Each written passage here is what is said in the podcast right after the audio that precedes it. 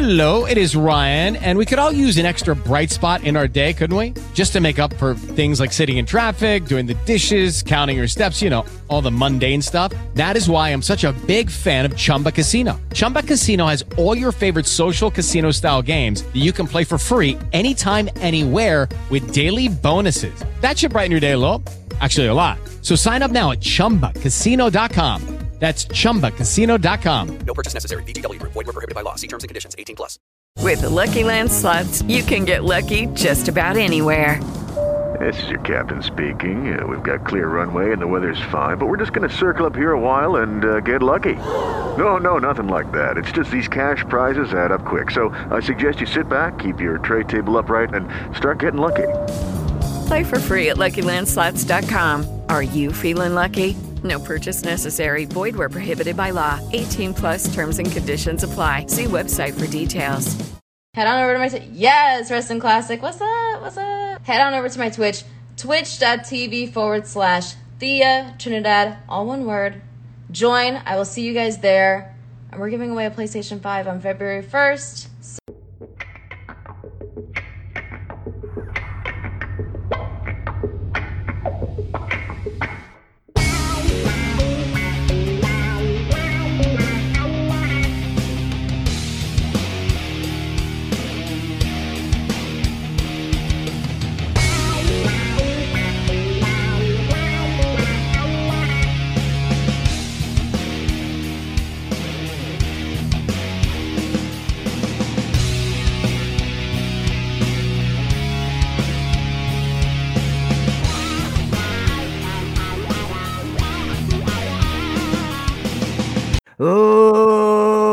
and gentlemen, boys and girls, it's the Wrestling Classic here, back for the TWC show live on Dash Radio every Saturday, 3 p.m. Pacific time, 6 p.m. Eastern time on the Dash Talk X channel. Also available on Spotify, Apple Podcasts, and everywhere else. So if you guys aren't already, make sure you subscribe, leave a rating and a review. I am back this week to talk about this week of wrestling with none other than my boy Sock Monkey Mike. And from the Dropkick podcast himself, Daniel Ali, we are here to break things down. I am tired. I'm on like two hours of sleep, but the show must go on. And yeah, what's going on, Mike? How are you? You seemed offended by my intro because I didn't give you like some long, old, like crazy intro where I gave you a bunch of like you know, you know, adjectives or some shit. I don't know. Well, first and foremost, you should address me as the greatest broadcaster still going on to this day, the only living real journalist of professional wrestling and of sports in general. And you should also subscribe to the Sock Monkey Mike Show on Apple Podcasts, Spotify. Thanks, Justin, by the way. And uh, and you know, just uh, make sure you guys tune into that. There's some great interviews coming up. But I'm not on that show. I'm on this TWC show. So yeah, better intro, Justin. The Sock Monkey Mike show, by the way, is more interviews, guys. So if you guys like to know more about some popular influences out there, some wrestlers on the independent scene, a lot of the wrestlers you see on AEW Dark and stuff, definitely check out the Sock Monkey Mike show, man. A lot of these stars might pop off, and then you get to learn about them ahead of time by listening to Sock Monkey Mike show, man. Like Danny Limelight made his debut in AEW this weekend. Guess who interviewed him? Sock Monkey Mike. Daniel's Dropkick podcast. We got a lot going on there. Is rebranded, refreshed, brand new, looking new, doing the thing. But uh, what's going on with that, Daniel? No, man. Uh, finally, we got Josh Matthews out of the way there. But uh, you know what? Uh, I appreciate you having me on the show. But um, I got a couple things uh, lined up. You know, uh, I got Nikki Howard coming on soon, and guess who interviewed her? Sock Monkey Mike. hey, why are you laughing at me? You know what? I'm gonna do a better job interviewing her than you did. Okay, so chill there. He's not Chill gonna there. simp. He's not gonna simp as hard, you know. Hey, I'm not. I'm. Not, I'm no simp. Okay, but uh, yeah, check out the Dropkick podcast on Spotify podcast wherever you listen to your podcast. Um, I'm also on YouTube at the Dropkick Podcast, and follow me on Instagram at Dropkick Pod and do the thing. And you know, thank you for having me on once again. Of course, of course. Now let's let's just jump right into it. So let's start from Friday. For Yeah. months now, I've been saying that you know Adam Pearce has pretty much just been the general manager of both Raw and SmackDown. As much as way back when, I can't tell you the exact date, but I believe it was like the end of 2018 where Vince, Stephanie, Shane, and uh, Triple H all came to the ring and said, "We're not going to do authority figures no more. We're going to listen to the fans. We're not going to insult your intelligence and whatnot, and all that fun stuff. No more GMs, none of that authority figure stuff." And since then, we've had Adam Pearce basically calling the shots on both shows because an authority figure is a pretty important role on a television show. Yeah. Like it kind of makes the logic behind the things that don't make sense.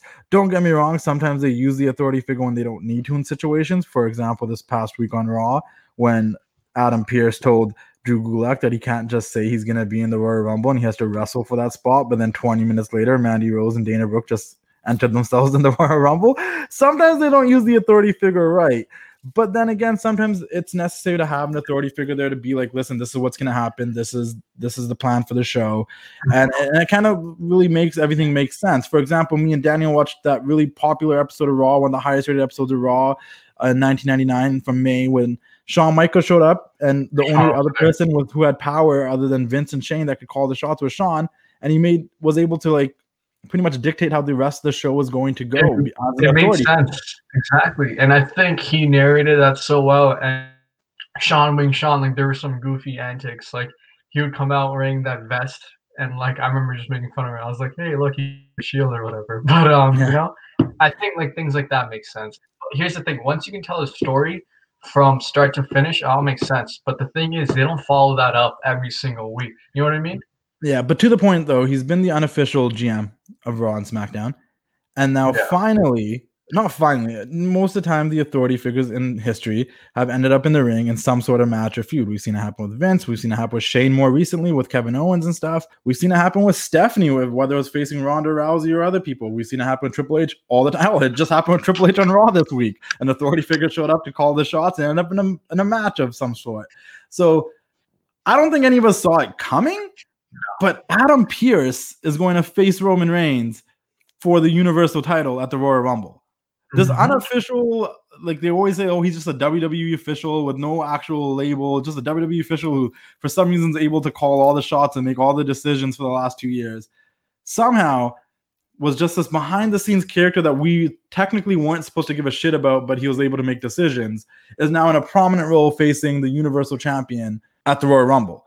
And for those that don't know, Adam Pearce is a wrestler. He, you know, before he, he retired and became an official for the WWE, actually, like producing stuff for the WWE, actually, like he's a former NWA champion during the years that the NWA championship wasn't the most prominent thing in the world. Don't get me wrong, but he Yeah. carried that title with pride for a lot of years. I remember watching some of his matches. He was, he's one of the one of those guys you could probably call like a journeyman on the Indies for so many years until WWE signed him to be an official backstage.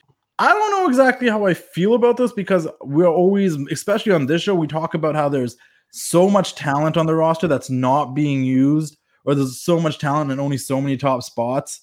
Yeah. Like we saw how, like, during that gauntlet match, we saw like almost the rise of Shinsuke Nakamura again. Like he dominated that gauntlet match. It almost so. seemed like yo, we're seeing Shinsuke of 2000 like uh, 18 back again. You know, uh, the Shinsuke that won the Rumble and went to like it almost felt like oh, we're getting glimpses of old Shinsuke, and it also almost seemed like a babyface turn too, which is something that I appreciate was. because I dig his old music and stuff. But instead of Shinsuke actually winning that gauntlet, it ended with Roman Reigns beating up Shinsuke and allowing Adam Pearce to win. How do you guys feel about that? We'll start with you, Mike, because uh, you haven't talked at all yet. Well, I mean, I've, I've really thought about this a lot. And, you know, having Shinsuke not win in the middle of a babyface turn, I don't, I, I personally don't think it's a great decision. But I really like the idea of this whole Adam Pearce as a, you know, a potential threat, even though, you know, of course, we say that he's just a backstage talent, he's just, you know, an official, blah, blah, blah, blah, blah. It gives me the vibes of like a Mike Whipwreck or like maybe of a, you know, that underdog where like we don't expect him to win and that really gives us the feel of like what he's going to bring to the ring. We haven't seen him in, in the ring for years, and he's a like you mentioned before, a former NWA champion. He's done all this in the Indies, so I mean, I'm personally excited to see what he does at the Royal Rumble. Maybe he kind of brings back that independent wrestling feel to the main event scene. I really hope so. I hope he just doesn't take two spears and then call it a night. Um, but you know, I I'm really excited about this, and hopefully we will see more from Adam Pearce in the future. Hundred percent. No, I'm with you, and uh, I will say I'm I'm a little bit more excited for Adam Pearce being in this situation than the whole Goldberg Drew McIntyre thing. But Daniel, how do you feel about Adam Pearce? I did some clips on Instagram. I think someone posted, and he's you know what? He's not a bad wrestler. Like people don't give him credit, and I think um, this is kind of off topic, but uh, I think him winning the gauntlet made sense because in that way, having Shinsuke lose is going to make the fans want him to be more featured on that like prominent role. You know what I mean? That's what they did with Kofi Kingston. That's what they did with Daniel Bryan. Like once you push these guys out, the fans are going to want them more and more. And it's kind of like that psychology effect, and it plays out like great. You know what I mean? So I think, um, I don't know how the match is going to go, but I do want to talk about Goldberg and Drew McIntyre. We'll get there when we got to Raw. The last couple of things I want to say about this Adam Pearce thing and then SmackDown. I will say this. At the end of the day, I am actually really happy for Adam Pearce, the performer and wrestler, someone who did retire and change and turn into a suit rather than wrestle anymore, to get an opportunity to wrestle on a big stage in the WWE. There's something about like that that makes me happy for him because like yo mm-hmm. this is something he probably never imagined. Not only is he gonna wrestle in the wwe he's not like just a random entrant in the rumble or anything. Like he's literally wrestling for the universal title against quite doubted like quite undoubtedly like the top guy in the wwe like roman reigns is the, the face of the company in a sense so like i think that i'm really happy for him i think that's really cool the difference between this and goldberg and why i said that before is like goldberg is someone that's had opportunity after opportunity been on WrestleMania and been on Rumbles and done everything. Like, so when he comes out there and requests the title shot and gets it, it's kind of like, uh, and someone actually mentioned this the other day. They're like, oh, um, when I made the Sting post, like, oh, you're okay with Sting wrestling one more match, but you're not okay with Goldberg. I'm like, no, no, I don't have a problem with Goldberg wrestling. If Goldberg was going to enter the Rumble this year, I'd be okay with it. If Goldberg's going to wrestle someone else low on the card to kind of put them over, I'd be over it. But the fact that he walks in and gets a title shot every time, uh, kind of sucks because there's other guys that deserve title shots. But Yeah. on the flip side, on when it comes to Adam Pearce, there's a part of me that's kind of happy about it because it's like, yo, this man did work. Like his, you know, I think there's a lot of people, and there is a lot of people out there that dream to be professional wrestlers since they were kids. And one part of their dream is to work for the WWE. I want to wrestle at WrestleMania. I want to work at the Rumble. Like that's what all kids that want to be wrestlers, they watch WWE and they want to do that. Adam Pearce never got to do that. Did he get to work for the company? Yes, he got to work for this company, and he probably is still feels like he achieved his dream, dream in a way because now he's working for the WWE's backstage, and now he's on TV all the effing time, so he's achieving his dream in other ways. But to actually be able to perform and against the top guy, like there's a part of me that is very happy for him. Now, the other two things I want to talk about when it comes to SmackDown really quickly is Sasha Banks was on the show. I think it was um, Mike that pointed out to me that she was on the show because they had nothing creative for her, and I and I think he was trying to say that to offend me. But I'm a big fan of if you don't have anything creative for someone, don't put them on TV. Like Yeah. if there's absolutely no reason for them to be on there, like the only thing I said I think they could have done with Sasha, and that's only if they had time, was give her a squash match against like I don't know an independent talent or someone on NXT. Like that's one way you can showcase her if you don't have anything creative for her because she is a champion. Let her have like a squash match on the show. But if it, there wasn't time for that and you had nothing else creative for her, keep her off the show. Less is more. When we do see her, we'll be excited. Carmella got to promote their feud and cut a promo. That's all we needed. Fair enough. And then the last thing when it comes to SmackDown, and I want to throw this one to uh, Daniel over there. Dolph Ziggler and Robert Roode are the tag team champions. Finally, it's about time. It's about time, and you can see why they're so good at what they do. And um, you have two veterans like Ziggler and Roode, and they're the best at what they do. But how long before we see them drop the titles and then a Bobby Roode face turn? I'm just saying, it's it can happen, and we've seen that in the past. You know how great of a face Bobby Roode is. Mike, stop covering your ears. We all know Ziggler's better than Johnny Gargano, and that's the bottom line because I said so. But um, no, um, the Dirty Dogs called kind of odd name, but you know what? I'm gonna roll with it. It's dope. Um, yeah, No, I'm, I'm happy for them too. Is it- Were you were you, are you happy about Roode and Ziggler winning the tag titles there, Mike? Uh, I will say that Roode and Ziggler has the most smoothest tag team finisher in all of professional wrestling. Because if you look at the Spinebuster and Zigzag combination, I think that was smooth of how they did it. Um, but aside from that, I'm I'm I'm happy for them. and They've been a tag team for about two years, I think, at this point. Maybe they've been really trying to push both of them to be tag team wrestlers instead of just their own respective singles competitors because their singles competition careers suck. So you know, it- it's just best to put them as a tag team and you know uh but i honestly think they should give them a name i think they should give them a tag team name Maybe Maybe the Dirty Dogs. yeah. No. Dirty, Dirty Dogs is a name. That's not their name is no, it it is. Yeah, it's set on like no the cap no cap it's their name my life. No, the dirty is this like something recent Yeah, probably. I think it happened on SmackDown. G A W G S.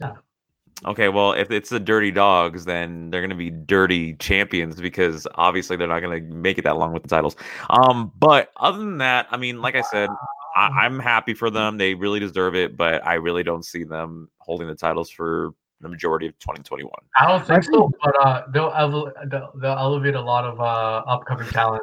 I think the Street Profits are most likely going to take it back eventually because I Oh, think yeah. the Street Profits is who they're truly behind. And Ziggler and Roode, I'm no like no offense either of them, they're both super talented. I've been a Roode fan since he was like long hair and TNA Beer Money days, and even prior to that when he was Team Canada. And I've always liked Ziggler. The thing is that they're both really good at doing what they do. And they're both just they're happy to be there to make money and like support their families or their own life. So I think they're okay putting people over, and I think they're gonna put the Street Profits over again. I Ziggler seems like one of those guys that I'm not like not in a negative way. I'm not in a negative way, but he's happy. He's just happy to be there and get paid. Like you know what I mean? And I feel like No, Roode's the not and I think I've heard about Roode where like I think for him it's not about creative and stuff. He's just happy to put his kids through college and stuff, and he's you know what I mean. So Yeah. they're talented. I'm happy they're tag champions. Uh, Ziggler's won the tag titles with the Spirit Squad or Drew McIntyre, God knows who else, and um, it's good to see uh, Roode uh, prospering in that fact too. One last question about SmackDown before we move on because I forgot to mention it before. With what happened with Shinsuke, do you guys see him now as a potential winner of the Royal Rumble this year? No. No. No. I feel like you can throw him in there if they keep building him up these next couple of weeks. Maybe maybe in the final four or something, but I don't think he's gonna win it. But do he we have will- do we have a prediction now, like an updated prediction of who we think's gonna win? I, I have an updated prediction. Who? Yeah, I'll let Mike go. Yeah. Uh, all right. So uh, I honestly, my prediction is probably going to change when we do pr- uh, Royal Rumble predictions. Um, but right now, I really feel like the person that will win the Royal Rumble for the men's. I hate to say it, but I think it's Brock. I ouch. I get it though. Like I actually understand that. Like, Like, I understand like- that. think about this. Think about this. So he got released by WWE. We already know that. Um, but we really haven't heard about him really in the in news sources or whatever the case may be. You know, recently because of the pandemic, there's not really that much options for him. So I feel like WWE is going to piss us off and say you th- you really loved how um Brock Lesnar got eliminated last year with Drew McIntyre and you got what you wanted this last year but this year we're not going to give you shit we're gonna we're, we're gonna we're gonna piss you guys off even more I think it's going to be Brock Lesnar either that or if someone realistically maybe Randy Orton I would love to see Randy Orton someone like that get the get the Royal Rumble victory and maybe get into the world title picture How about again. you, Daniel? Uh, I got Daniel Bryan. I think I don't know. I just see it happening. I don't know why, but I, I see Daniel and I see Brock. I don't really see Randy Orton, but I'm never against Randy Orton winning anything because I'm a Randy Orton mark. But I see. I also see Kevin Owens coming back. I think Kevin Owens is a strong one. I think Kevin because the last time we saw Kevin Owens, he got his ass whooped by Roman Reigns, and Owens winning the Rumble and going back after Reigns at, at WrestleMania I'd is something that down. needs to happen. I see Daniel Bryan, I see Brock. Obviously, I would love a wild card like Keith Lee or Aleister Black to like rise up to the top through this Rumble, but I'm gonna have to go with Kevin Owens at this point. I think the way because we haven't seen Kevin Owens since he got beat up. right Well, yeah no, he had he had injured ribs or something. Like he uh, he's kind of taking time off. But uh, Yeah. it, it Who would knows if that, is that a kayfabe injury or a real injury? I don't know. Yeah, So there you know. go. Monday Night Raw. Let's talk about Raw really quickly. Let's see what happened over there. Alexa Bliss return. Okay, Oh, let's God. just start from the beginning. I was hyped when I heard that Triple H was going to open the show. I wasn't actually planning to watch Raw because watching a three-hour episode of Raw is a chore. So I was just going to let it happen and and like watch what I wanted to watch after the fact and be like, oh, this seems like it was good. That was good. But then they did the whole Triple H is opening up the show, and I'm like, you know what? I'm with it. Let's see what the game has to say. Um, obviously, uh, my my I think from all of us, like speedy recovery to Drew McIntyre, who was he's tested positive for COVID. Uh, he has no symptoms, but they obviously had to take some time off, so he wasn't on the show this week. And initially, I didn't know this, but then next thing you know, supposedly was Randy Orton versus Drew McIntyre booked for Raw, which honestly, I'm. On, on a flip side, I'm glad that didn't happen because we saw that a lot last year, and like yeah, that's not going to make me tune into Raw. So, yeah. so uh, you know, speedy recovery to Drew McIntyre. I hope to see him soon. He did accept Goldberg's challenge. That's what he did on the show. But other than that, Triple H came out. He started cutting a promo, cracked some jokes. He's like, "Wow, I still got it because the piped in crowd noise." Um, there's some classic Triple H, and then voices hit, and Orton came out, and I'm like, "Oh, I feel like I'm 17 again. It's Randy Orton and Triple Oh, H." oh, great, yeah. and uh, you know, I two of my favorites of all time, and and they're in the ring, and I was like sitting there, and I joked on the phone, like I went for a run, and as I was coming back, I was on the phone with Daniel. I'm like, yo, I'm like, what if we get Randy Orton versus Triple H tonight? I remember that. And I come home and we start we start leading to Randy Orton versus Triple H. You know, Randy Orton's like, just hand me the title or Mhm. just let's do this. And he's you know he used the I don't know if you guys remember back when they were gonna wrestle a Super Showdown in Australia or whatever it was. Yeah. Um, Randy Orton used that same line, like you know, get your Oh. balls out of Stephanie's purse. But that time Triple H made a joke about it. He's a guy they're too heavy to carry around. I'll I'll do that. You know what I mean? But uh, this time, you know, Randy used that again to get under Triple H's skin, and it worked. And uh, later on in the night, we found out Triple H confirmed and said, "Yes, I will wrestle Randy Orton," and I was hyped. They kept me hooked throughout the whole show. Yo, trippy side note, guys, we're not gonna talk about this, but it's one one one, and I just looked at the clock, and it's one one one. Manifestations, things are coming true. But um, back, back to the point is um. We got a ball between Triple H and Randy Orton at the end of the night. How do you guys? think- Were you guys excited for Randy Orton and Triple H throughout the night? Oh yeah, I think you know the younger version of me, like it- you know, it came out. Like I was so happy to see Triple H wrestle. Well, it wasn't a wrestling match, but like just to have him and Randy like that confrontation was super dope. And I think um if we actually had a crowd, like it would have been way better. And having like Alexa Bliss come out at the end and the fireball, like I popped. That was How about you, Mike? How do you feel about? I hated it. Why? Why? I, here's the reason why. So This is wait, time. This is the guy that just said he wants Brock Lesnar or Randy Orton in the Royal but he So- hates Triple H. Okay, let's go. So let me tell you this. So I, I mean, of course, I was hyped. I was hyped to see when Triple H was back, but I was thinking he was going to pull something with NXT. Maybe he was going to have some NXT talent come on. But I mean, don't get me wrong. I love when Triple H is, you know, gets the opportunity to compete and to showcase why he still has it. But when you have the same matches that you've had over the past several years of Randy or oh mm-hmm. at Super Showdown or or Crown Jewel, whatever the case was, and you know, uh, it, it- there's a point where the excitement just gets old of, of seeing don't the know. same. Between those two, it didn't because of the long term relation from Evolution. All day. Like, there's just a different vibe with mm-hmm. those two, and it's not like they wrestled. Triple H did not wrestle single match all of 2020. That's the That's first. true. That's the That's first good. year since That's- 1995 he did not wrestle a match, and this was the first match Triple H would have wrestled on Raw since 2016 when he was a WWE champion and defended against Dolph Ziggler. Should have won that, but you know what? So I- to see Triple H wrestle on Raw was kind of also the fact that that was the actual day of the 28th anniversary of Raw uh, debuting on television back in 1993. Kind of like, oh, to get two older guys to wrestle each other at the end of this episode of Raw. No, I This is, think the, this is the real Legends Night. I think it worked though. I think um, Randy used that um, Stephanie line. Like, how many times have we seen people use that? And it works. It gets under his skin, you know, quote unquote. But uh, you know, great But stuff. to Mike's point, there was a point where I was like, some I don't know if you said it, but someone did say to me that day that you know it would be cool if someone from NXT stepped up for. Triple H. I Like, tweeted he- that. Actually. like Triple H is like, no, I'm not going to wrestle you, but here's Damian Priest or something, you know? I said that. I, I was Like- like, I, I think they would do that, and then they had Keith Lee show up, and I'm like, I don't want to see Keith Lee and Randy. Yeah, then I thought it was gonna be Keith Lee because Keith Lee's like Triple H. You always have my back. I'll do. I'm this like, chill, you." fat I'm like, no, no, no. I don't want to see Keith Lee versus Randy Orton. We already saw it. Give me a Damian Priest or a Ciampa or someone we haven't seen. You know, Ciampa or Johnny Gargano. I don't know. I I think don't. Orton would have ran through him like a wrecking ball. Um, you know, Randy Orton fighting Johnny Gargano was like, With the Lucky Land slots, you can get lucky just about anywhere. This is your captain speaking. Uh, we've got clear runway and the weather's fine, but we're just going to circle up here a while and uh, get lucky. No, no, nothing like that. It's just these cash prizes add up quick. So I suggest you sit back, keep your tray table upright, and start getting lucky. Play for free at LuckyLandSlots.com. Are you feeling lucky? No purchase necessary. Void where prohibited by law. 18 plus terms and conditions apply. See website for details. Randy Orton fought, fighting a modern day Ric Flair. Like it's. But, but but I will say it ended up being a brawl. There wasn't even a referee. The one thing that was odd to me was that Triple H like, was whipping Randy Orton's ass, which I don't know what that was. And then we got a burning hammer out of nowhere. Shout out to uh, Kenta Kobashi out in Japan. And um, but we didn't have an actual burning hammer. We had a sledgehammer on fire. And the thing that made me laugh the most was that the Oh, light went out and Triple H was gone. Like the man just disappeared. Did he run away? Like did he get kidnapped? Like like everything made sense with the lights going out, the burning hammer. Ooh, my goodness, but you can't make a human disappear like that without any explanation. hey, the Undertaker did it, right? So Well, yeah, but he would disappear. You don't make other people disappear. This is like what I think Bray Wyatt has. A, now we know that Bray Wyatt has a magical power to make people disappear. This is like when he had Alexa Bliss and Alexa went on, they both disappeared. Mhm.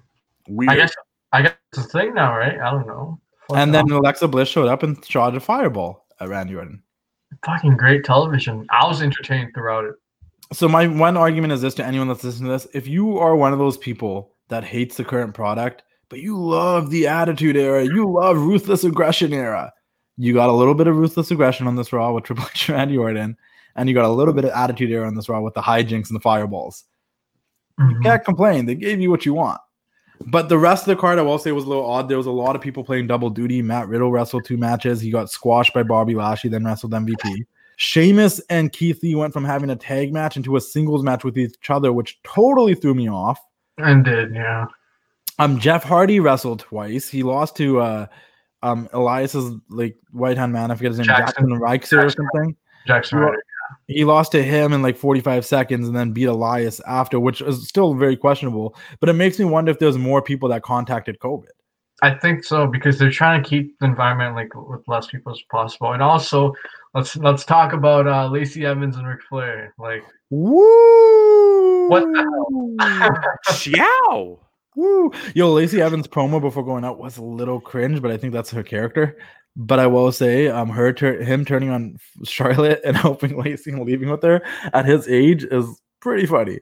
Kind of gives me, it makes me reminiscent. I don't know if you guys were watching back then or if you ever went back and watched it because you guys are a little bit younger. But there was a whole storyline where um, Torrie Wilson's dad started linking up with Dawn Marie. And Oh. then, uh, like he was like really old, and like she was like macking on Torrie Wilson's dad to a point where like they got married, and then they went to like um have sex after they got married in a hotel, and he had a heart attack, and, yeah, and yeah, then and he he died, and then he died, and Torrie had to go to the funeral, and then Torrie and Dawn Marie started scrapping at the funeral, and all really led to just like Dawn Marie wanting to be with Torrie. I'm not saying that this storyline's gonna be like that or anything, but if it, it is like that, like I'll start tuning in weekly. I Like, am saying shit. One week we see Ric Flair just getting like shit on, and last week we said it on the show. I'm like, I'm so sick of them bringing Ric Flair back just to get shit on. Like Randy Orton's dissing him, Charlotte's being mean to him. We just see sad old Pisces Ric Flair walking away and cr- crying. Now he comes back this week and he didn't walk away crying, man. He walked away strutting, wooing, happy. Lacey Evans in his arms. Wha- What's going on? And she hardcore looks like the. Like, I'm not saying she looks like her, or seems like it, but like she, she the way she was talking in her promo was like, oh, she's looking for a sugar daddy. I think that's what they're trying to portray him as. You know what? It's great television. I'm with it. So Who's the heel? that's hard. Fuck. Lacey Evans. Like Yeah. openly, like straight up, like she comes off as the heel, but isn't Charlotte still technically heelish? That's what I'm saying. She, she's a tweener. She's always been a tweener. I don't think she's always been a tweener, but she she, she is a tweener right now for sure. I think. But there, here we go again. Now I just want to point out something that's wrong with the Raw Women's roster. Charlotte's feuding with Lacey over her dad. Mhm. Asuka is tag team champions with Charlotte. Yeah. The former number one contenders Mandy Rose and Dana Brooke just got squashed by Shayna and Nia again. Correct. Nobody's going after the women's championship as a singles title. It's irrelevant. What else So and nobody's technically going after the women's tag titles unless it's Shayna and Nia again, who technically should either be breaking up and trying to go after the main women's title. Exactly. It's a clusterfuck of a women's division compared to SmackDown's women's division. You know, at least there's like a clear cut like who's going after what, what's going on there. On Raw, they got the talent. Before I used to complain that maybe they don't have the talent, but now you got Charlotte back. You're pushing Lacey a little bit. Uh, Peyton and Lacey were tag team, I think. Uh, Nia and Shayna, uh, uh, like it's just is it is, is the Raw division just a tag division? Like, does anyone even remember that Asuka's the champion? That's still And at, and at this moment, is there anyone on Raw that you find believable to win the Women's Royal Rumble? Wait, on the Raw women's side, Yeah, Shayna Baszler. and if she does, that'd be great. But cool. they haven't Or- been or- pushing that narrative besides on Raw talk. Well, yeah, maybe maybe her or I hate to say it, people are gonna laugh, but Nia Jax could be a potential. I mean, that is Daniel's favorite wrestler. So that could Moving forward, I oh, you know what? Let's go off topic a little bit. I I, uh, I was reading the dirt sheets a little bit, and I heard Rick, Ricochet's leaving WWE. Apparently, he's not re-signing. which is fine. They Yeah. dropped the ball with him and Aleister. They made him a tag team, then did nothing relevant with either one of them. They had a match at WrestleMania. Yeah, we but watched the other night, which was good, but like, really- and that's the thing. They had the mania moment. If they necessarily don't want another one, I understand. I get it. I would love to. I'm not saying it has to be AEW. I would like to see Ricochet in AEW, but I'm I would love to see Tommy End work in Japan, work in AEW, work other places. You know, Tommy great, yeah. I don't know. He's all right. I mean, he's all right because the way they booked him, he could have been so much better. I know, but This man's chewing gum on my show. I Uh, moving forward, uh, Drew Gulak lost to AJ Styles. That's all we're gonna say about that. Um, the greatest submission specialist of all time. Don't disrespect the goat like that. who? Oh, Dolph who? Chill. He's got more titles than fucking Gulak's got anything. Relax. Retribution picked up a win. Who did they face? Shout out to Slapjack. Uh, Oh, T-, T-, T Bone or what's his name? T-Dog? Xavier Woods. T-Bar. Okay. T-Bar beat Xavier Woods, and Kofi's out injured now for I think for a bit or so. No way. Uh, either it? injured or with COVID. One of the things, but he wasn't there this week, and Xavier said, you know, this one's for Kofi and stuff, and then he lost. That sucks. Um, which is fine because you know what? I love the New Day. They're great. It's nice when they we get a break from them, and to see Xavier as a single star for a little bit won't be bad. No, Uh, if Kofi's injured, speedy recovery. If he just wasn't there this week, hope to see him soon. But You mean the cruiserweight champion potential in Xavier Woods because that's all he could be and not a singles champion? I mean, I feel the same thing about Johnny Gargano, but he's the North American champion right now. That's how I feel about Carmella, who will never be women's champion again. Do well. She probably will, man. She's great. More people know who Carmella is than they knew who Johnny Gargano is. If you went on Twitter, That's true. How you doing? girls uh, on Total Divas, how you doing? Bear, bear with us podcast shout out. That's a cheap plug. They didn't pay me to do that. Anyways, we're gonna Girl go, to, to carried by a tag team. How you doing? we're gonna go uh, to our sponsors really quickly. Maestro Classic, check them out. Go buy their product, and we'll be back. We're gonna talk about Dynamite and a little bit about NXT. Yeah.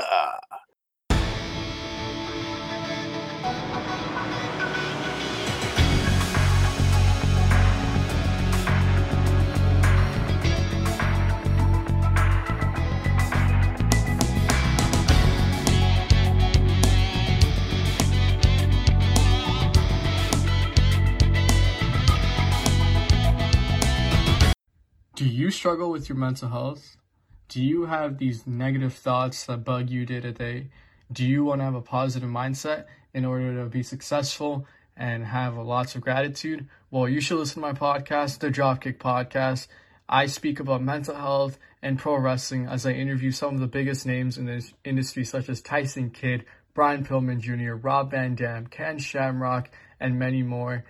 Come listen to my podcast, the Dropkick Podcast, on Apple Podcasts, Spotify, YouTube, you name it, and keep subscribing and doing the thing. I appreciate everybody. Hey everybody, it's a wrestling classic Justin here, and I just want to give a huge shout out to Maestro Classic. Maestro Classic is the best in beard care and is undeniably good at keeping your beard clean and conditioned. It's sulfate free beard wash to clean the beard without drying your skin, beard butter to condition it, and beard oil to help it shine.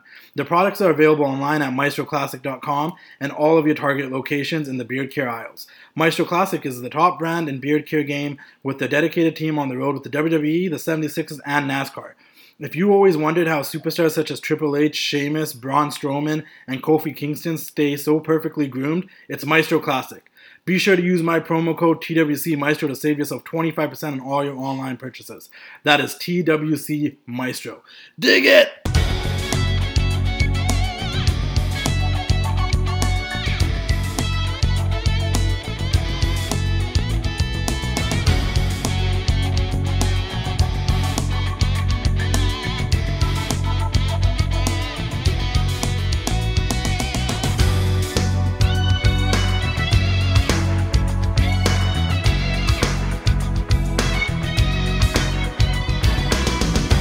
We're back, guys. Back for the TWC show, second part. So let's talk about NXT because there's usually not a lot to talk about when it comes to NXT because NXT is not the, what NXT used to be.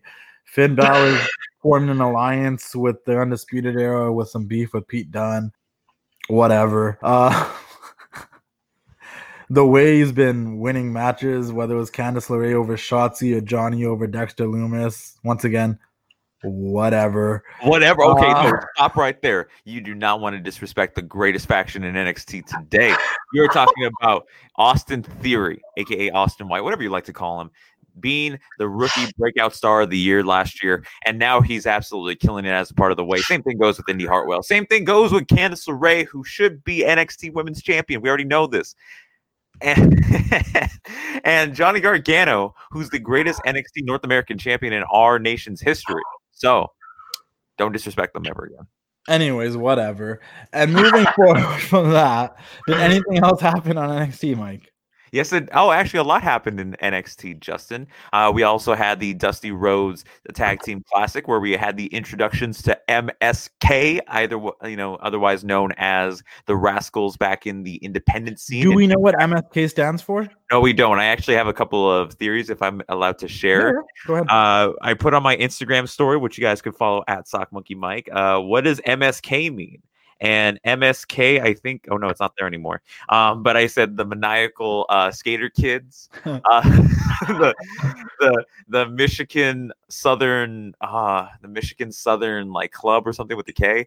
Uh, there, there's so something with skaters. I think. I think it has to include that. But um, I'm really excited. They're a very uh, talented tag team with Desmond Xavier back in, when he was known as that, and Zachary Wentz. Uh, Barry is Zachary Wentz now Nash Carter or something? Or is it Zachary Wentz still? No, Zachary Wentz is now Nash Carter, and Desmond Xavier is Lee something. Wesley. Oh, Wesley. Oh, okay. I thought they let Desmond keep his name, but he's No. okay. But I was really excited for that. Wesley. His name is Wesley. No, I don't. Let me let me confirm that for you. No, it's okay. But they made their deb- debut. That's cool. Two of the um Rascals, because obviously Trey Miguel did not sign to WWE as far as we know. We don't know if he's gonna. I, I don't think he's gonna remain with Impact, but will he show up in MLW? Will he show up in Wesley, I uh, got it. It's Wesley. Yeah, will, will he show up in AEW? I don't know, but I, I I am looking forward to see where Trey Miguel lands. Other than that, yeah, NXT was okay. I didn't I didn't watch the show from what I read and what I looked at and when the highlights did see it's okay. I am looking forward to the pit match next week. I really do like Ciampa. Um, and I think Timothy Thatcher, when it comes to the pit match, like it's cool that he has this unique match that is like it's back like when back in the day, like when you had Ken Shamrock signed to WWE, like you could do the Lions Den match. You know, it's like very Mhm. significant to Ken Shamrock, and the pit match is very significant to uh, uh, Timothy Thatcher. So, uh, and the last pit match we had with Thatcher and Matt Riddle, I really enjoyed. So, I'm looking forward to that. There is just something missing with NXT. I can't tell you what it is. I don't know what it is, but something's missing. And it's not that they don't have all the talent in the world, and it's not that I don't like the Dusty Rhodes Classic. We got to hear about three of the teams for the women. Ember's going to be with Shotzi, Candice is going to be with Indy, and Kacy and her tag team partner, I forget her name right now, together. Kayden Kayden Carter. Carter. Oh, Kayden Carter, my bad, are together. Like something's missing. Like I love Karrion Cross and Scarlett as a duo, but just I don't know, something's not clicking. Where it's like I feel like I need to watch NXT. Yeah. I And disagree with you. And like to the point, like I and I'm all jokes aside, like I do like the way I do like Johnny and Candice. I don't know, I don't really have an opinion on Austin and Indy to be honest, but I really do like Johnny and Candice. I've, I've liked them since they were in the Independents, right? Uh, I I do I do like Finn Balor. I want Finn Balor to prosper. I enjoy the Undisputed Era. I don't know how I'm feeling about them as baby faces right now, but I do enjoy them. But just something's not clicking. There was a point where like I would own, I would tune in to NXT just to see what the Undisputed Era is doing. I don't even feel that no more. I agree with you. Something's not clicking. I think it's because we don't have crowds back. Maybe I don't know because that uh, of NXT crowd was very different compared to the main roster. Right? created the atmosphere, I think, because the NXT crowd was like a cult like following that had the Cult chant following. and you who to root for. It was Mhm. like that same crowd every week at Full Sail or wherever because they were like they recorded their shows there. But it was like that loyal, honest crowd. It was what it was like the audiences at AEW were going, like that crowd that comes there because they really want to support that product more than the main roster shit. That's what the NXT crowd was. They wanted to support NXT over Raw and SmackDown because they felt like it was a their, that was their show. And, and that's true. Maybe that's what's missing. I don't know what it is, but I don't know. I even like Huh. Pete Dunne. I've been a Pete Dunne fan since he was on the Indies, since he was since I first saw him in Progress, and I still mm-hmm. can't. It's still not clicking with me. Like I just don't know. like I think here's the thing. I think we've seen too much of Johnny. We've seen too much of Undisputed Era for you know for a long period of time. Like what UE has been there since 2017. It's 2021. Like you know what I mean. So I don't know, man. I also don't want to see anybody called up because they don't know what they're doing with anyone. they don't know what they're doing. It's it's just it's a weird place, and with the pandemic, like they can't do much. That's the thing. I guess once crowds come back, then maybe they'll give it their hundred percent. You know what I mean in terms of creative. Just. Something's missing. I don't know what it is. the I, the venue looks sick. I like how they updated it and stuff. Like since great, the past few months, I just I don't know. It's just something's not clicking. Yeah, I don't know, man. Sorry, Mike. Sorry for your show. Moving forward, AEW Dynamite. You want to talk about something that's really confusing? I was really excited to see Pac versus Eddie Kingston. Those are two guys I'm really big fans of. I'm a bigger fan of Pac, of course, as everyone knows. And yes, I call him Pac and not Pac because I don't know. I think Pac is what we should be calling him. Other than that, like, why did they like? I I love Eddie Kingston. I love like the way that he sells. It's not like he gets frustrated about the match or his opponents. He it's always seems like he's getting frustrated with himself, which is a really unique way to like So- sell compared to other people. Like it's always like he's getting mad because he's not doing what he thinks he should be doing, and it's pissing him off rather than like mad that he's losing or whatnot. But was that kind of like a squash match on Eddie Kingston? Like Pac like controlled the entire match, uh, I would and then, you know, and then Pac beat him again after he beat him, like with a brutalizer. He just locked him to brutalizer. Like he just like, it didn't like I don't know. Like I'm not saying like they're burying Eddie Kingston. I don't think that's possible, but like that was like not didn't, didn't really do anything for Eddie Kingston. I don't. I don't think they have plans for Eddie Kingston in the ring, but I think he's a great talker, so that's what they're going to utilize him as, and you know what I mean, kind of put him through in that role. But I don't. I don't know. Maybe. Eddie Kingston is a part of that group of AEW where he's a relatively older talent and he's just trying to put over the younger talent, I think. I don't I really you know what I mean? Because like there's Dustin that's there still. Don't know why. QT Marshall, he's relatively in that range um, because he is a trainer for the Nightmare Factory. Uh, you know, and I, I think he's just a part of that group just to, you know, put over the younger talent. That's why Pac destroyed him in that opening match. So um, you know, I think he's a part of that, just that group, just kind of like to make them look good and not necessarily win. Do you think? And I was happy that Pac won. Don't get me wrong. I just wish it was a little bit more back and forth because it didn't really make Kingston look good. But to your point, that might make sense. Like, Right. might- you, you, I think you make sense. Like, I don't think Kingston is in a role where he is supposed to be like trying to look good. Yeah. Right, right. I, I, I Um, agree. I agree. I don't understand what's going on with Lance Archer. I don't know if he's just coming out there because they were trying to find things for him to do, but Pac and the Lucha Brothers against Kingston and the Butcher and the Blade seems to be the feud, and then there's just Lance Archer. I don't like. I don't- Well, because I think Lance Archer's trying to pull an Undertaker where like he just feuds for whoever he wants, and it, there, there's no set direction for him. it's really weird. Yeah. Like it, he came to save Eddie Kingston, and then had some words. Oh no, he came to s- oh, no because when Eddie Kingston did the brutalizer, everyone started brawling, and he came to help Pac guys. But then he was like to Pac guys, like we need to get on the same page or something. But like, what what is his beef with Eddie Kingston? What is his allegiance with Pac? And it just is he just it was really confusing. I'm just trying to get the confusing things out of the way before I get the good stuff going. The other really confusing thing, other than that, was we still don't know who Cody Rhodes is feuding, and it's been like months. Ever since lost about the Derby, he challenged MJF, got confronted by a girl that said Shaq was gonna fight him. He tried to challenge Sting when Sting's like, "Bruh, I don't want anything to do with you right now. I'm focused on you know being Darby's like shadow." And then? What like Cody's like lost, and we're like, "Oh, he's gonna come on to the waiting room," which I was really happy that it made its debut on Dynamite because I know a lot of people don't watch Dark. A lot of people do, but a lot of people don't watch Dark that watch Dynamite. The waiting room is a really ent- like entertaining segment on Dark. If you ask me, like that, the waiting room is the only excuse I give them to have the show go a little bit longer because I do think Dark's way too long and there's way too many matches on that show. And I know it gives opportunities to people, but a show that's on YouTube does not need to be any longer than an hour. When it goes an hour and 40 minutes, like what are you doing? like, Yeah. but I will give the exception that if you're gonna put on a bunch of matches and you're gonna give extra time because you're gonna have a segment like the waiting room on there, I'm cool with that. But I like the waiting room. I'm glad he made his debut on Dynamite. We had Cody come there, and before Cody could say anything about what he's doing with his career, we get Jade Card- Cargill out there again fighting with Velvet Cake or something. And uh Red Velvet. Oh, then, uh, No wrestling And- classic, everybody. uh, we still don't know what's happening with Cody. Man, man. But you know, you know what's great though? We didn't see Aubrey go fucking crazy. She I'm didn't just rep that like, much this week, right? I know she did. You know, I noticed because I wasn't paying attention to the referees. I think she wrapped the women's match between Serena Deeb and Tay Conti, and that was it. that was a good match. From my Tay Conti- recollection. I will say this though, ever since joining the AEW roster, Tay Conti has improved uh compared to when she started till now. Like she she got way better in the ring and like they can really like work with that, you know? I will say a positive is is that they are beefing up their women's division. It seems. They are. Serena Deeb is there. Now you have um you know, Tay Conti and then like it's great. It's it really is, you know. Yeah. Yeah. I would be happy to see uh, Tay Conti or Anna Jay in the AEW Women's title picture soon. You know, down Yeah. Yeah. I like both of them, and I really want. I know Britt Baker's still technically beefing with Thunder Rosa. Uh-huh. Um, I don't know who Shida's feuding with. Thunder Rosa is great. Like, let me just say this: like, Thunder Rosa is one of the women that like I'm actually invested in. Like, I don't. Yeah, like, Like, could you imagine if she was the women's champion right now? I'd be fucking fine with It'd that. be so Thunder much better. Thunder Rosa is like the best female wrestler they have, in my opinion. In my humble opinion, I'm gonna say that right now.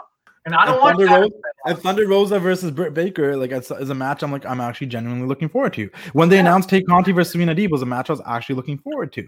exactly. When And they announced Shida versus Abaddon, I didn't really care that much. it's, it's it's weird. They build it up to a point, and then when they have like um the Thunder Rosa stuff with Britt Baker, it's actually interesting. I don't know why. It's very different, and like it's hot and cold every other week. Does that make sense? It's not Yeah. consistent.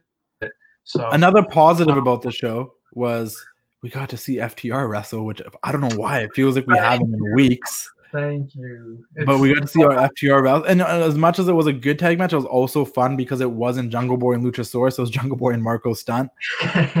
which seeing FTR work with Marco was fun. It was fun. Like, it was fun, and the right team won. And yeah, they won with a little bit of cheating, but they're the heels, and that's what they should do.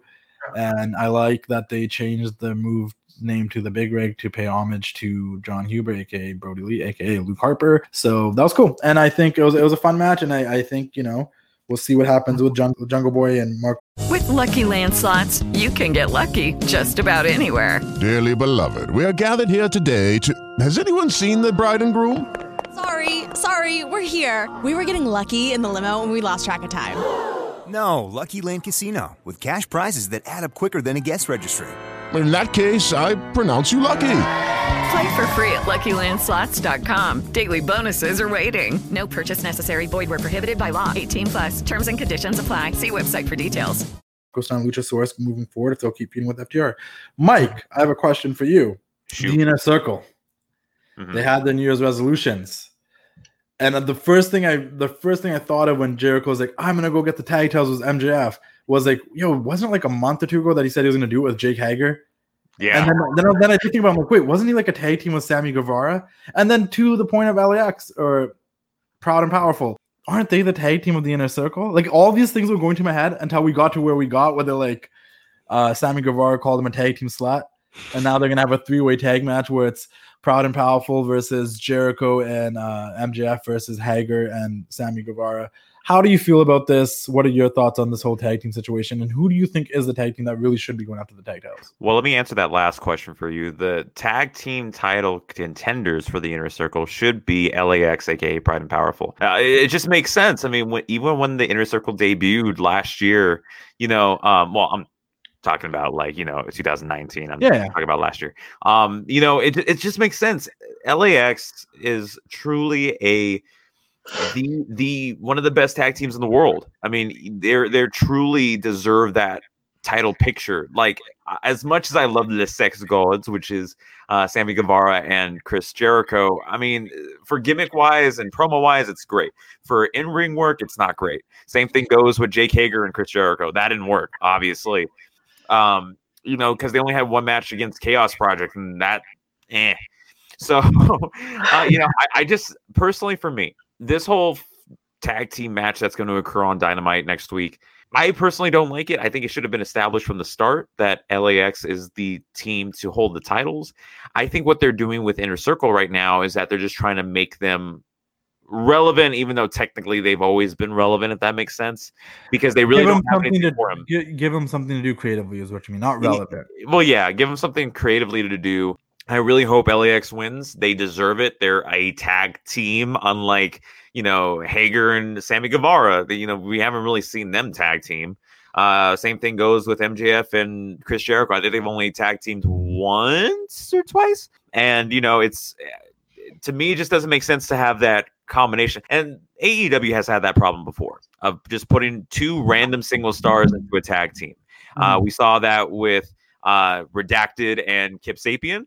Uh, uh, we saw that. Uh, sadly, I love their theme music, by the way, which never released. Um, but that didn't work out. I love Kip Sabian, but it just didn't work out. Um, same thing goes with uh, Adam Page and Kenny Omega. Sure, they were tag team champions, but they're they're two single stars. They're it, it just it doesn't it doesn't to me it doesn't go in my mind that they're a genuine tag team even if they won the tag team titles. Like i truly believe that SCU's Scorpio Sky and Frankie Kazarian when they won the tag team titles were more of a tag team than Hangman and Omega. So you know i w- when it comes to just who's the better tag team i think it's lax uh, when it comes to just the storyline in general i think it's really stupid because it, if you're going to break up the inner circle, let at least MJF be the one to, you know, betray Jericho or betray little by little like Sammy Guevara and then kick Sammy Guevara out because they don't believe him. Just have something like that's that's interesting, man. Just don't make it a random mass I- tag I- team turmoil. I agree with you when it comes to Santana and Ortiz should be the ones that should be going after the tag titles. Um, for a lot of people that don't watch Dark, once again, I know we don't get to see Santana and Ortiz wrestle on Dynamite all the time, but they've had some really good like squash matches on Dark and stuff. But I know they're trying to prolong the breakup of the inner circle. I understand that. I and as I was watching the segment, I'm like, yo, I actually wouldn't mind like a separated like break off of the stable where it's like Sammy with Santana and Ortiz, like those three stay friends. I think there's something about that that works. Yeah. Moving forward, though, Daniel, we saw the Dark Order try to convince Hangman Page to fully join and take over, or like not take over, but join and be a part of them because know he's been hanging out with them a lot, whether it's on BTE or on the show and working with them and teaming with them. So next week he's gonna team with them again or something, and they're mm-hmm. gonna try to recruit Hangman to officially join the Dark Order. He's been a, a lost grunge cowboy, as um, Neeson called him last week, a grunge cowboy, because he's like an emo cowboy. But how do you feel about Hangman Page if he does join the Dark Order officially?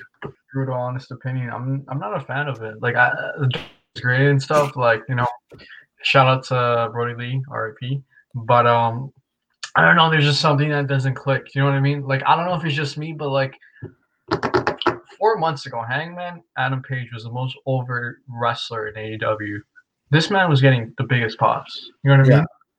but like why have him like in dark order like why why have him just waste his like you know what I mean? Just why? This he Food for thought.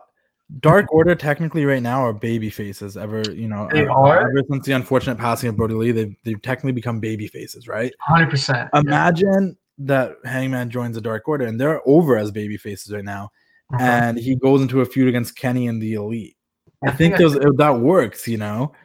That could work. Because now he's not alone. He gets his confidence back, and he's like, "I'm coming for you, Kenny." And then Kenny's all with Don Callis laughing at Hangman, like, "Come on, man! You want the Dark Order? They're like the jokes of this company." Da da da da da. Uh, And then Kenny wins, and then Hangman wins the title. The silver guys are holding him up. He's like the champion.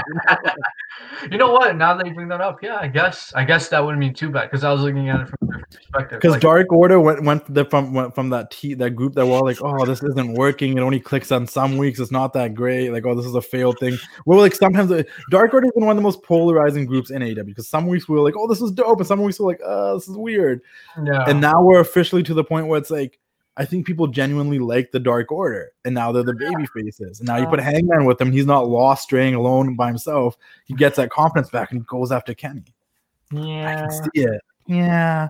But going, moving forward, I think I think that works, man. You're right. Yeah, the wrestling classic, everybody. This man knows what's up. AEW. Kenny, Kenny Omega, by the way, was supposed to team up with the Young Bucks, and now I understood why he never straight up said who he was going to team with in that post-show promo last week. With like he's in the team with the Elite, and I automatically assumed the Elites, oh, the Bucks, I guess. Even though I'm like, you should have made it clear if it was the Bucks or the Good Brothers, because you know people don't really know if they don't really pay attention that much who the Elite is.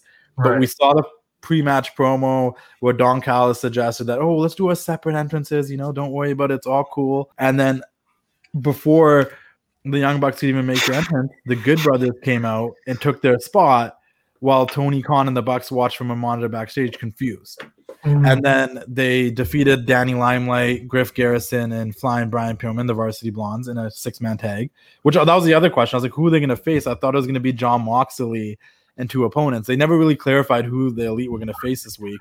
You know, shout out Danny Limelight making his debut, Mike. I know that's your boy, and all Yes. the Flying Brian, we all have uh, some sort of like relationship with Flying Brian. We've all talked to him and stuff. Uh, he's I would consider him one of my boys, so I'm glad that he was on there. And you two both interviewed Griff Garrison. That's the one guy I haven't really talked to, so happy for him as well.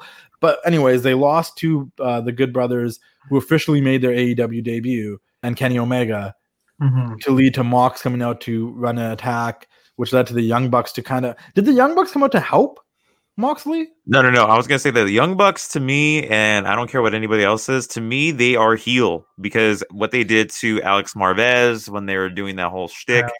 Uh, you know, and they try to just you know manipulate us and think, oh, we're baby faces, we're good guys, we're the Young Bucks, we have a book coming out, we're nice, and uh, that that's that's not the case at all. I mean, they're to me they're heels. They've always been heels for the past couple months, and you know what? I mean, it just the young bucks have a unique ability to make them make you the, you know the audience think that they're baby faces that they're nice and corporate guys that run the tag team division and that they're good guys that kisses babies and signs books for you know at their book date uh, signings or whatever. But you, you don't realize of their heel actions. You Yeah. know what i mean? So like they, you knew they were not going to help moxley. They you knew they were that was going to be a beat down thankfully the lucha brothers came out who to me i still don't believe that they're they're baby faces. They're they're they're not baby faces to me. They're No, always the Lucha Brothers are.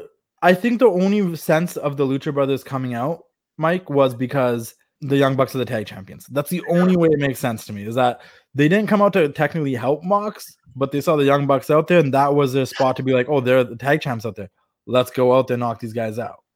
right I really enjoyed that segment, but that is definitely one of those segments I would have enjoyed so much more if there's a rowdy live crowd right because everyone coming out one by one and just the good brothers being there, like just the and this show like specifically because I remember I, I was talking we were all talking to each other in a group while watching. I was like, you know what, man, this Dynamite has not been bad by no means. Like I've actually really enjoyed this episode of Dynamite, but I'm like, it's just the and this is one of those episodes that really ma- made me miss fans because so many like cool things happened that would have been great with the rowdy crowd.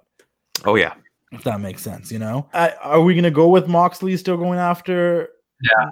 Omega is that the game plan for Revolution? 100%. Yeah, I- I, I agree. Even though it's you know Omega's going to retain, the only person I really see that's going to take the title off of Omega, No. But um, he is in action next week, so uh, you already And- know who he's going to take the title off of him, and the man, the myth, the legend, Sammy Guevara is going to take that title off of him. this guy. Um, last but not least, and I want to say everyone go check out Hard to Kill. It's Omega and the Good Brothers versus Rich Swann and uh, Motor City Machine Guns. And I'm starting to get a feeling that we might see uh, a certain Jon Moxley show up there. To be honest, moving uh, moving forward. One last thing, it was Darby Allin versus Brian Cage for the TNT Championship. Uh, team members of Team Taz were out there. Taz was on commentary. It was a really good match. I thoroughly enjoyed it, but I think we all expected at some point Sting to get involved. And after all my jokes and shit talking, Sting actually got physical. He hit some people with his bat. Um, he took out Ricky Starks specifically with his bat and whatnot. Um, we got to see some color on Darby, and I'm really happy. This is the thing I'll say about this match. I was worried, and I was saying, I'm like, man, I would have rather this been Darby versus Starks, the Darby versus Hobbs, because I still believe that you need to protect Brian Cage as a big man and as like a future world champion contender again. And I think in this match, they did a really good job of protecting Brian Cage. Brian Cage looked really strong. He dominated most of the match. At the end of it, I didn't think Brian Cage looked bad. I do think no matter what, Darby pinning Brian Cage was like gonna somewhat make Brian Cage look bad, but the way of having Sting be the distraction and Darby getting that move on him and stuff like that was fair. How did you guys feel about Brian Cage should have been our new TNT champion. I agree. Not I agree. No, I agree with Yeah. Mike. He- Here, here's the reason why. The reason why is because you bring in talent like Brian Cage and Lance Archer to be this dominant figure in the company. And relatively, Brian Cage was the hottest free agent in professional wrestling before he signed with AEW. Same thing goes with Lance Archer. Lance Archer dominated in the TNT Championship tournament to determine the first ever TNT champion. And then you have him job to Cody Rhodes and never get an opportunity again. And then same thing goes with Brian Cage, where he only got, I think, one title opportunity before this one, if not, Oh. you know. And then you put the FTW title on him. Like Brian Cage is such an athlete and such a star-powered He's great. figure Mhm. it, it, it- like you have to like there has to be a point where you have to put an actual title on him and not something that Taz came up with back in ECW.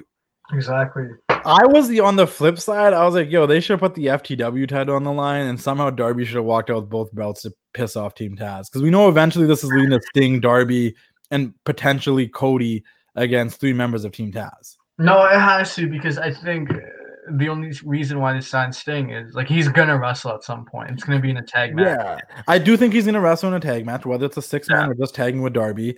And I do think he's gonna have one last retirement match. And I asked this question on my page yesterday, like, who do you guys want to see Sting have his last match with? A lot of people said Jericho. I personally don't see that. Don't want to see that. I understand the hype around it, but the, the where Jericho is and where Sting is, they both should be working with younger talent majority of the time.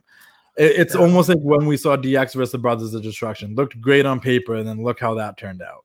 Yes, there was a series of events that ruined it, like you know Triple H tearing his uh, his uh, pectoral muscle early in the match and whatnot. But like it wasn't like I didn't want to see Shawn Michaels. I didn't want to see Kane's mask falling off.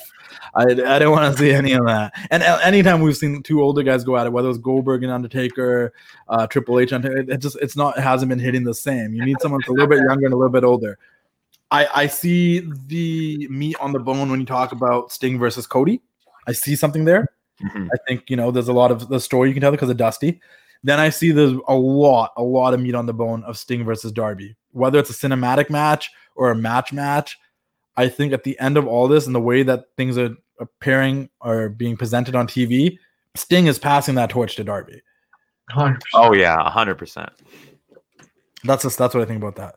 Other than that, I, I I enjoyed Dynamite overall. Like I said, I enjoyed seeing FTR wrestle again. I enjoyed Pac versus Kingston, even though I was confused of uh, Pac's presentation in that match. I enjoyed um this the Anna uh, the Tay Conti versus Serena D match. It's a women's match. I genuinely enjoyed on the show. I was actually Um, uh, yeah, I, I really enjoyed Darby versus um Brian Cage. I think I'm really glad they made Brian Cage look strong majority of the match and didn't like have and you know for Darby to beat Brian Cage, they made him get creative. He used his belt, he used his tape, he did things to get creative, you know, because he knew this was like a bigger challenge for him to overcome. Because smart booking, um, the stuff with the Good Brothers was creative. Uh, the the tension the, the tension they're already building between the Good Brothers, the Young Bucks, and Kenny Omega. Like, where does his allegiance truly lie? You know how what is Moxley? Everything has been pretty damn entertaining thus far. So Right. yes, there was a few things that bothered me about Dynamite that I brought up at the beginning. Yes, we don't know where Cody's going. the women's division has its flaws. I don't know about uh, Velvet Cake and Jade Cargill. Red Velvet. And, Last uh, time. and there was and there was less and there was less uh there was less uh Aubrey, so like it was good. No disrespect to Aubrey. I think she's uh good at so many things that she does for the company, but sometimes her roughing is a little over the top for my it's a little distracting for my for my taste. On that note, guys, we're gonna wrap this up. But now that I say that, I want you all to know that next week I have a very special guest coming on the TWC show. Her name is Girl on Cinema. Check her out on YouTube and Instagram.